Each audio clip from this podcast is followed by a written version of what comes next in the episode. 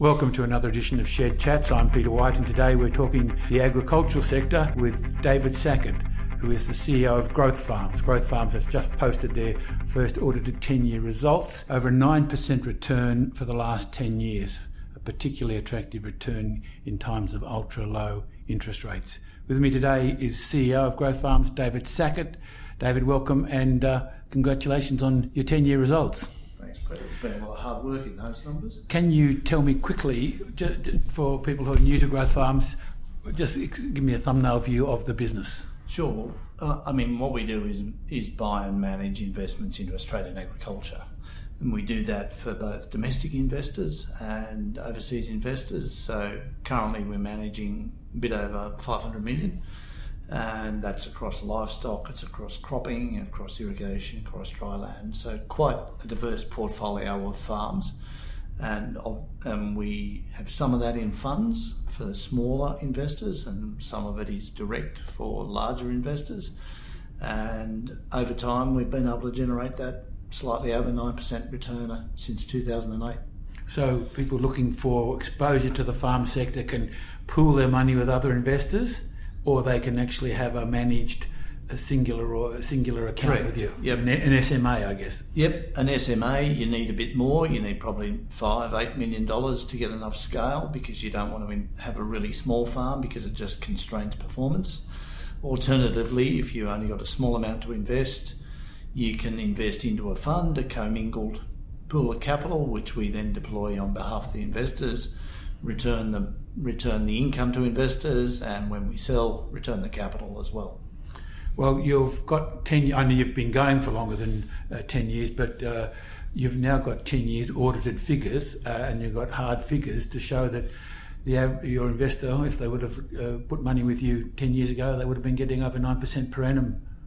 Yep, and that, that's come about from a combination of operating returns, so 4 to 5% operating returns so that's the annual income that the farm generates, and then land appreciation over time. So we know farms go up in value over time. Um, productivity improves, new technology comes along, we get bigger tractors, we get more efficient, and those benefits get translated into higher land values over time. So if you look at that 9% number, half of it's coming out of our operating performance, our annual returns and half of it's coming out of improvement in land values the, over the, land uplift. Yep, that's right. And that is, that nine percent plus is net of fees for Correct, the investor. That, that's net of fees, but obviously before tax because different investors have different tax structures. And your typical investor, do you find your story relates or resonates better with locals or for offshore investors, or a bit of both? Well, I, I, think it's not one or the other. I think it depends very much on investors' views. So, agriculture is a bit different. It's not correlated to other asset classes. Um, it provides an opportunity that is in real assets rather than in paper assets, if you like. Um, you need a long term view. And interestingly, you know, the, the people who have in the last 10, 15 years shown a lot of interest in Australian agriculture are Europeans. Why is that? Well, do you think? I think they're very. They take a very long term view, and that suits agriculture. Um, why do they take a long term view? I think they've they've been around for a long time, but also they've been in. You know, the last century in Europe was pretty tumultuous, and their capital was often put at substantial risk a number of times through last century. So what they like are assets that provide that have very low sovereign risk they're real. They provide a return. They don't have subsidies in Australia like we do in Europe, and they can be pulled out, so affecting performance. So, so they really like the nature of the asset, and putting a portion of their wealth into Australian agriculture is is seen as a really good thing to do for a lot of European investors. And they're the majority of your investors? Yeah, at the moment they're about two thirds of our capital is is from the UK and Europe. I'm never sure whether the UK is in or out, well, but anyway. Nor are they, I don't think so. they're so, not, but we might take some time to yeah, know. Yeah. Come, yeah. see, same time next year, let's talk about that again. Yeah. So you've got this audited track record now. What are some of the learnings and uh, of that period? Um, but for both for yourselves and for investors. There's a couple of key things. I, I, think buying the right asset and buying it at the right price is fundamental. to any long-term track record because you are you generally own agricultural assets for long haul. You don't trade them, flip them. Generally, you buy and you hold for ten years, twenty years, multi-generational at times. So finding the right assets and understanding how to make that asset work from day one is is one of the really important things. And and then the second thing is when you buy it and you see opportunities to improve productivity, our, our, one of our key lessons we've learned is to get on with it and do it as quickly as possible. Because if you see opportunities to improve productivity, the IRR on that additional capital, maybe you spent 10 to buy the farm and maybe it needs another one of capital deployed. The IRR on that additional 1 million can be 20 or 30%.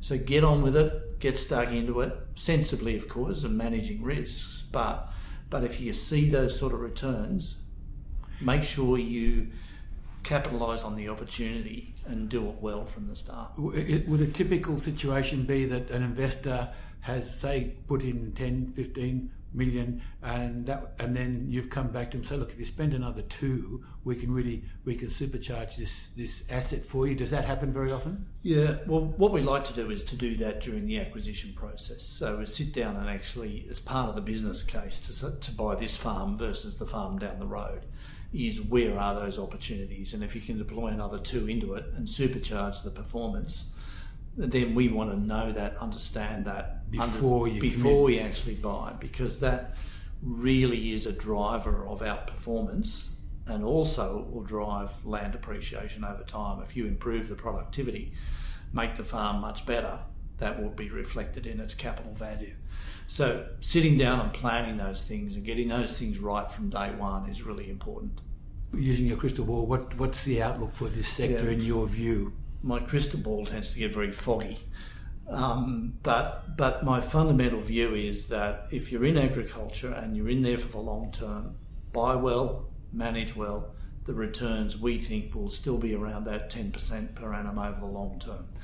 So f- the fundamentals are really good. You know, we're seeing change in diets in Asia and a whole range of things, more free trade agreements between Australia and our trading partners a whole heap of things that really do underpin what we see as a really good long term story for Australian agriculture. Well, there's a lot of talk of food provenance and food security these days. How much does that theme or that story play with your investors? Is it a big issue? Is it a driver for investors? Oh, both of those things are real. Um, so, food provenance is an increasing issue in Western for Western consumers. Understanding where it's come from, has it been produced responsibly? Are farms better at the end of the production process than they were at the start? Are animals looked after properly? So, being able to do all those things and reassure, reassure consumers that those things are being addressed is fundamental. And then on the other side of the scale, you've got this sort of increasing protein, animal protein, particularly in, in diets in developing countries, particularly our near neighbours in Asia. And so that's driving funda- fundamental demand of the commodity products, be it milk, be it lamb, be it beef, whatever it might be. And what about the issue of climate change? Uh, how's that impacting prices and investor outlook and investor attitudes? Um, again, long. Yeah, most of the investors in agriculture are long term, so they're always thinking and asking questions about climate change. So, so we think it's a substantial risk, and we need to take that into account. And there's a number of things. How, how do you take it into account? Well, for example, the forecast is for potentially declining rainfall and more variable rainfall in a lot of our agricultural regions. So, one of the things we do is actually buy preferentially in higher rainfall environments. So, if we are going to lose a bit of rainfall, we still have a very productive agricultural business. We buy soil types that sort that preserve and hold soil moisture. So if it's more variable, you can accumulate soil moisture, then plant a crop when you've got enough and go from there. And I don't want to get too technical about it, but there are quite sensible, low risk, low cost opportunities to manage that climate change risk. I noticed that you some investors put all their money into one farm and some like spread it amongst two or three farms. What what are the pros and cons and what sort of advice do you give investors when they're looking at that issue of how much to invest and where to invest in, or what Yeah. quantums to invest, and how to divide their investment. Sure, and it's a really important question because I think a lot of people who've invested in agriculture haven't really thought about that at times. Um, so the first thing is how much capital is available to invest. And if you've only got five or seven mil or something, which might sound a lot for some people, but but in agricultural terms, that buys you a medium-sized farm. You probably don't want to spread five million dollars amongst two farms because you lose in the operating efficiency, so your returns will be compromised. You'll have all your eggs in one basket, but it'll be an efficient basket. Alternatively, if you're looking to deploy larger amounts of capital, then you can divide it up and build some diversity. So you might have some in dairy or some in beef or some in cropping, and you might have some in uh, Tasmania and some in North Queensland. And you can see the differences we see in the weather at the moment with floods in North Queensland. So you build in some diversity and some risk management in your portfolio. So larger investors, good to look at a few different sorts of opportunities. The other really important thing we talk about with investors is do you want to operate this farm business? So, do you want exposure to commodity prices, to weather? And returns will be really good this year, might be less next year, have a drought, not so good. But overall, they'll come out at 4 or 5% return on your invested capital from the operating part of the business. The other way to invest is just own the land, like you might own a warehouse, and rent it to someone else. And so you're, you'll get a re- rental income, low risk, quarterly check in the post. Um, you find a good tenant, they'll look after your farm, improve its value. So there's two different models to invest. And which way do you lean, or which way do most of your investors lean, the passive or the active uh, farmer investor? Most of ours are active because they take a long term view.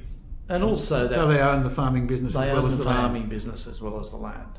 Others, we have a lesser number that that A passive. passive investors, and we have some that say, "Look, I don't understand the sector. I'm going to start off passive, and if I'm happy with the way things go after three, five years, I might become more active."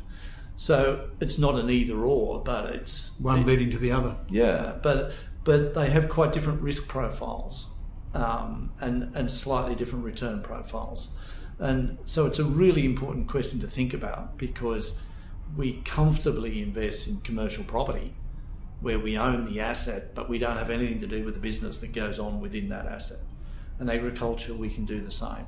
So it's a much lower risk opportunity for people. You've just the smaller fund or the fund where the money is pooled. You've just closed that. Yeah. When would you expect another one to be open? Uh, we're, we're planning at the moment about what we do and whether is it another sort of buy and lease opportunity, a low risk passive type opportunity, or is it a more active one? So over the next three to six months, we'll have some more clarity around exactly what that might look like and what sort of investors that may suit. But meanwhile, people with bigger licks of five and ten million who want to invest, you, they, they're separately managed. Account opportunity is ongoing. Yeah, we always we're always talking to people about separate managed accounts. So again, it depends on what people want to do. Obviously, if you if you're a smaller investor want to go into a commingled entity, you've got to have an opportunity available. Um, nothing right at the moment, but maybe something later this year. David, thanks very much for talking to us. Pleasure, Peter.